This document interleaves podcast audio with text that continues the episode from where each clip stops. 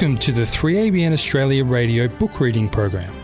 The Desire of Ages, written by Ellen White, is an inspirational account of the life and ministry of Jesus.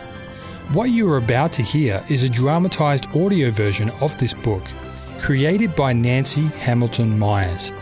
To download your free copy, visit the Desire of Ages thedesireofagesproject.com. Listen now as Nancy continues to read from The Desire of Ages.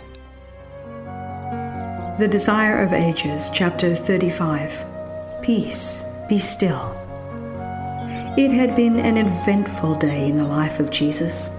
Beside the Sea of Galilee, he had spoken his first parables, by familiar illustrations, again explaining to the people the nature of his kingdom and the manner in which it was to be established.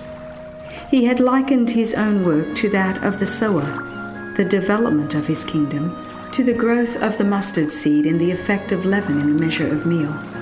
The great final separation of the righteous and the wicked he had pictured in the parables of the wheat and the tares and the fishing net. The exceeding preciousness of the truths he taught had been illustrated by the hidden treasure and the pearl of great price. While in the parable of the householder, he taught his disciples how they were to labor as his representatives. All day he had been teaching and healing, and as evening came on, the crowds still pressed upon him. Day after day, he had ministered to them, scarcely pausing for food or rest. The malicious criticism and misrepresentation with which the Pharisees constantly pursued him made his labors much more severe and harassing. And now the close of the day found him so utterly wearied that he determined to seek retirement in some solitary place across the lake. The eastern shore of Gennesaret was not uninhabited, for there were towns here and there beside the lake, yet it was a desolate region when compared with the western side. It contained a population more heathen than Jewish and had little communication with Galilee. Thus it offered Jesus the seclusion he sought, and he now bade his disciples accompany him thither. After he had dismissed the multitude, they took him, even as he was, into the boat and hastily set off. But they were not to depart alone. There were other fishing boats lying near the shore, and these were quickly crowded with people who followed Jesus, eager still to see and hear him. The Saviour was at last relieved from the pressure of the multitude and overcome with weariness and hunger.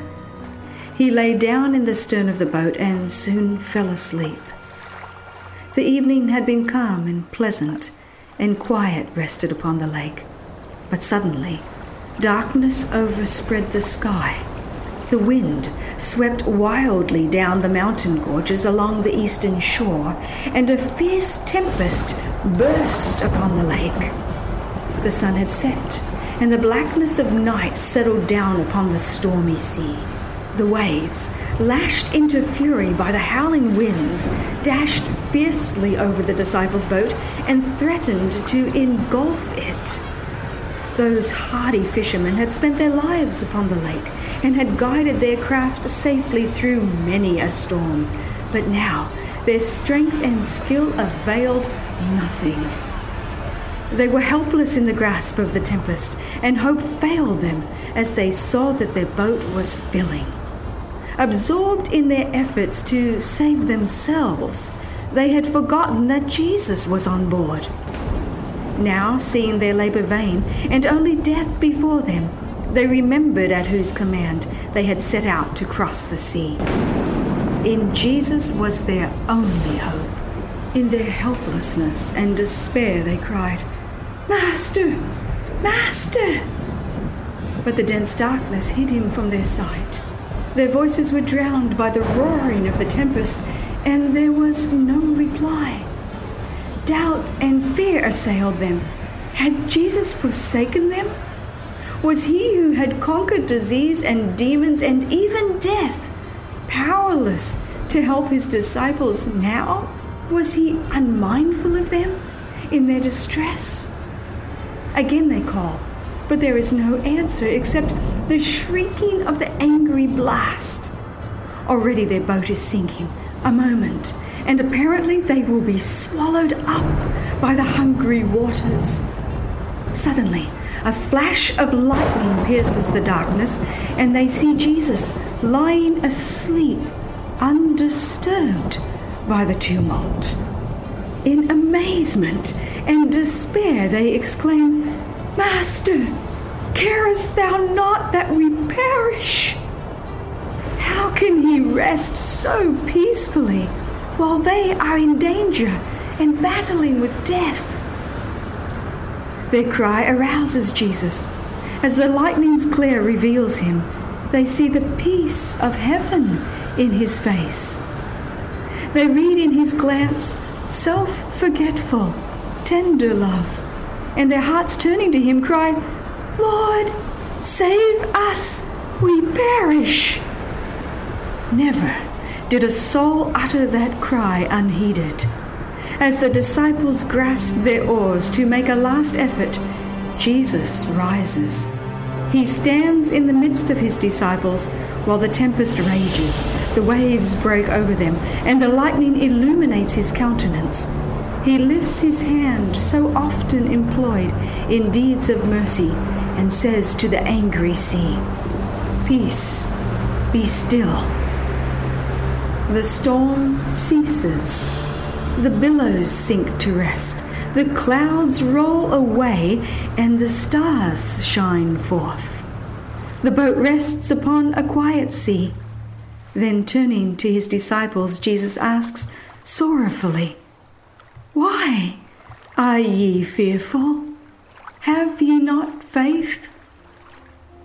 A hush fell upon the disciples.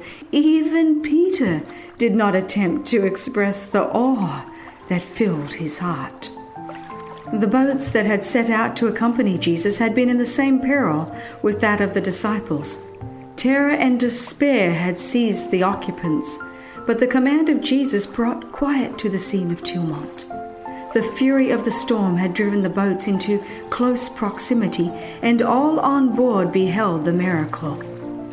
In the calm that followed, fear was forgotten. The people whispered among themselves, What manner of man is this, that even the winds and the sea obey him? When Jesus was awakened to meet the storm, he was in perfect peace. There was no trace of fear in word or look, for no fear was in his heart. But he rested not in the possession of almighty power it was not as the master of earth and sea and sky that he reposed in quiet. That power he had laid down, and he says, I can of mine own self do nothing. He trusted in the Father's might. It was in faith, faith in God's love and care, that Jesus rested. And the power of that word which stilled the storm was the power of God. As Jesus rested by faith in the Father's care, so we are to rest in the care of our Savior. If the disciples had trusted in Him, they would have been kept in peace. Their fear in the time of danger revealed their unbelief. In their efforts to save themselves, they forgot Jesus, and it was only when, in despair of self dependence, they trusted to Him that he could give them help. How often the disciples' experience is ours. When the tempests of temptation gather, and the fierce lightnings flash, and the waves sweep over us, we battle with the storm alone, forgetting that there is one who can help us. We trust in our own strength till our hope is lost and we are ready to perish. Then we remember Jesus, and if we call upon him to save us, we shall not cry in vain. Though he sorrowfully reproves our unbelief and self confidence, he never fails to give us the help we need. Whether on the land or on the sea, if we have the Saviour in our hearts, there is no need of fear. Living faith in the Redeemer will smooth the sea of life and will deliver us from danger in the way that He knows to be best. There is another spiritual lesson in this miracle of the stilling of the tempest. Every man's experience testifies to the truth of the words of Scripture. The wicked are like the troubled sea when it cannot rest. There is no peace, saith my God, to the wicked. Sin has destroyed our peace. While self is unsubdued, we can find no rest. The masterful passions of the heart, no human power can control. We are as helpless here as were the disciples to quiet the raging storm. But he who spoke peace to the billows of Galilee has spoken the word of peace for every soul. However fierce the tempest, those who turn to Jesus with the cry, Lord, save us, will find deliverance. His grace that reconciles the soul to God quiets the strife of human passion, and in his love the heart is at rest. He maketh the storm a calm so that the waves thereof are still. Then are they glad, because they be quiet. So he bringeth them into their desired haven. Being justified by faith, we have peace with God through our Lord Jesus Christ. The work of righteousness shall be peace, and the effect of righteousness, quietness and assurance forever. In the early morning, the Saviour and his companions came to shore, and the light of the rising sun touched the sea and land as with the benediction of peace. But no sooner had they stepped upon the beach than their eyes were greeted by a sight more terrible than the fury of the tempest. From some hiding place among the tombs, two madmen rushed upon them, as if to tear them to pieces. Hanging about these men were parts of chains which they had broken in escaping from confinement. Their flesh was torn and bleeding where they had cut themselves with sharp stones. Their eyes glared out from their long and matted hair. The very likeness of humanity seemed to have been blotted out by the demons that possessed them, and they looked more like wild beasts than like men. The disciples and their companions fled in terror, but presently they noticed that Jesus was not with them, and they turned to look for him. He was standing where they had left him. He who had stilled the tempest, who had before met Satan and conquered him, did not flee before these demons.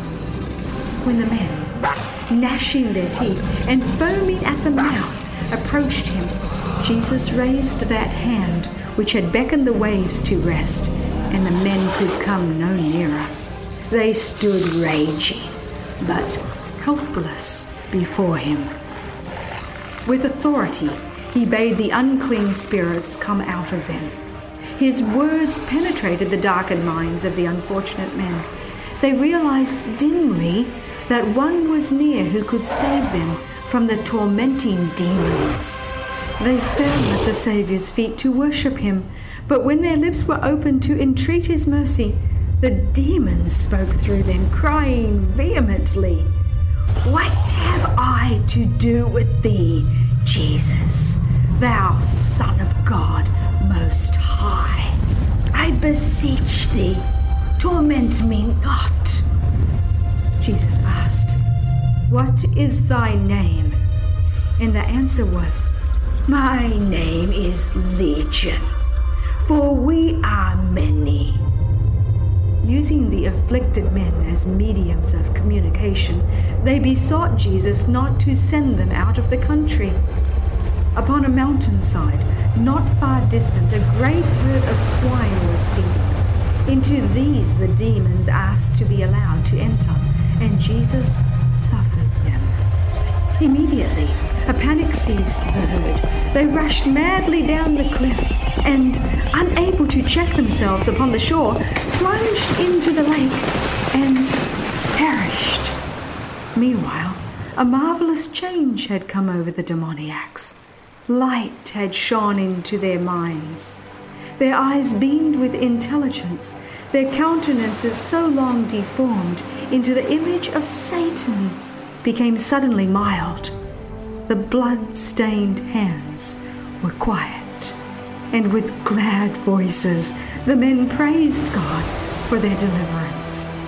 From the cliff, the keepers of the swine had seen all that had occurred, and they hurried away to publish the news to their employers and to all the people.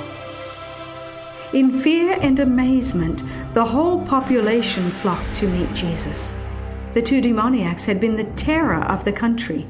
No one had been safe to pass the place where they were, for they would rush upon every traveler with the fury of demons.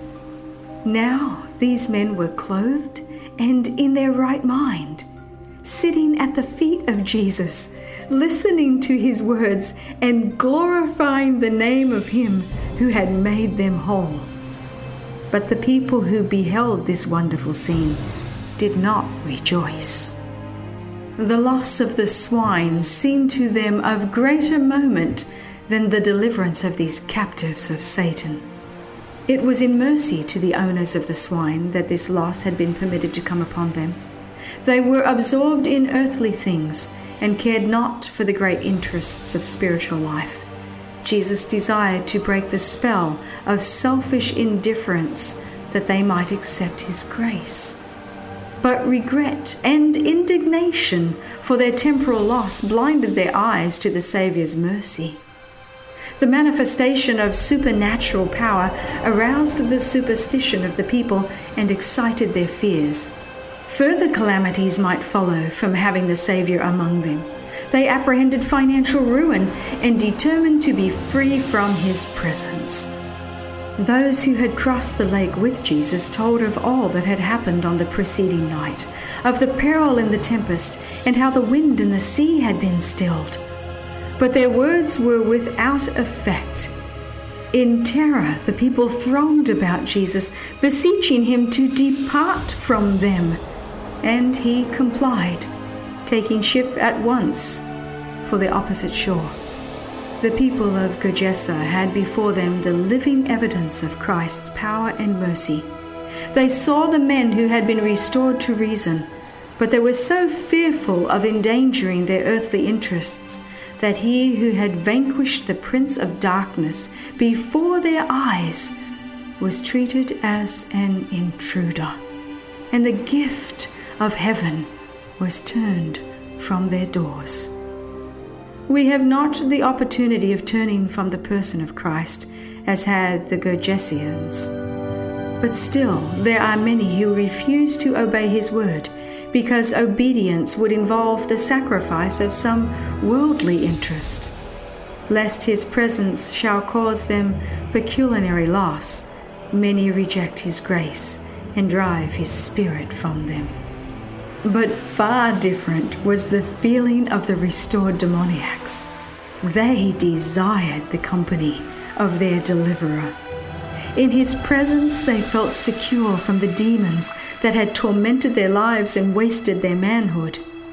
As Jesus was about to enter the boat, they kept close to his side, knelt at his feet, and begged him to keep them near him, where they might ever listen to his words. But Jesus bade them go home and tell what great things the Lord had done for them. Here was a work for them to do to go to a heathen home and tell of the blessing they had received from Jesus. It was hard for them to be separated from the Saviour. Great difficulties were sure to beset them in association with their heathen countrymen, and their long isolation from society seemed to have disqualified them for the work he had indicated. But as soon as Jesus pointed out their duty, they were ready to obey. Not only did they tell their own households and neighbors about Jesus, but they went throughout Decapolis, everywhere declaring his power to save and describing how he had freed them from the demons. In doing this work, they could receive a greater blessing than if merely for benefit to themselves they had remained in his presence. It is in working to spread the good news of salvation that we are brought near to the Saviour. The two restored demoniacs were the first missionaries whom Christ sent to preach the gospel in the region of Decapolis. For a few moments only, these men had been privileged to hear the teachings of Christ. Not one sermon from his lips had ever fallen upon their ears.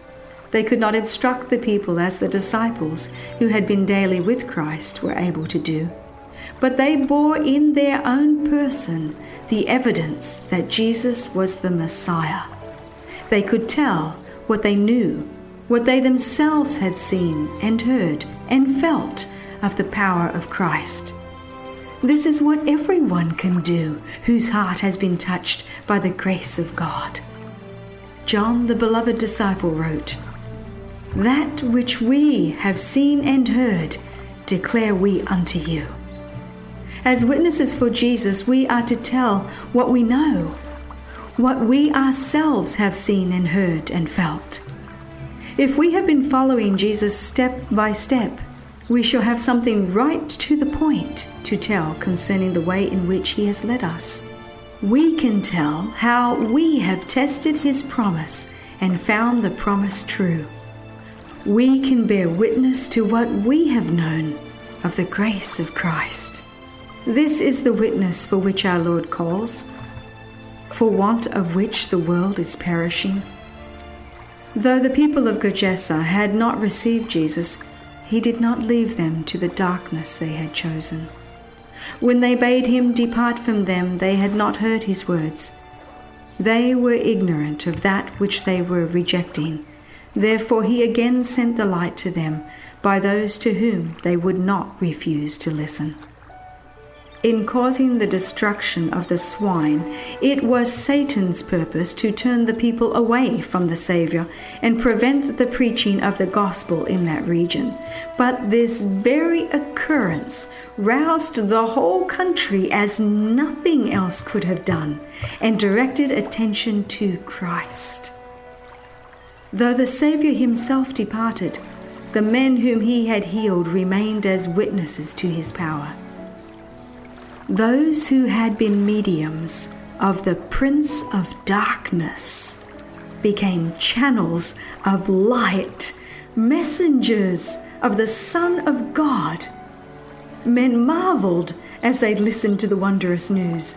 A door was opened to the gospel throughout that region. When Jesus returned to Decapolis, the people flocked about him. And for three days, not merely the inhabitants of one town, but thousands from all the surrounding region heard the message of salvation. Even the power of demons is under the control of our Savior, and the working of evil is overruled for good. The encounter with the demoniacs of Gergesa had a lesson for the disciples. It showed the depths of degradation to which Satan is seeking to drag the whole human race, and the mission of Christ to set men free from his power. Those wretched beings dwelling in the place of graves, possessed by demons, in bondage to uncontrolled passions and loathsome lusts, represent what humanity would become if given up to satanic jurisdiction. Satan's influence is constantly exerted upon men to distract the senses, control the mind for evil, and incite to violence and crime. He weakens the body, darkens the intellect, and debases the soul. Whenever men reject the Saviour's invitation, they are yielding themselves to Satan. Multitudes in every department in life, in the home, in business, and even in the church are doing this today. It is because of this that violence and crime have overspread the earth, and moral darkness, like the pall of death, enshrouds the habitations of men. Through his specious temptations, Satan leads men to worse and worse evils, till utter depravity and ruin are the result. The only safeguard against his power is found in the presence of Jesus. Before men and angels, Satan has been revealed as men's enemy and destroyer, Christ as men's friend and deliverer. His Spirit will develop in man all that will ennoble the character and dignify the nature. It will build man up for the glory of God in body and soul and spirit. For God hath not given us the spirit of fear, but of power and of love and of a sound mind. He has called us to the obtaining of the glory, the character of our Lord Jesus Christ, has called us to be conformed to the image of His Son. And souls that have been degraded into instruments of Satan are still, through the power of Christ, transformed into messengers of righteousness and sent forth by the Son of God to tell what great things the Lord hath done for thee, and hath compassion on thee.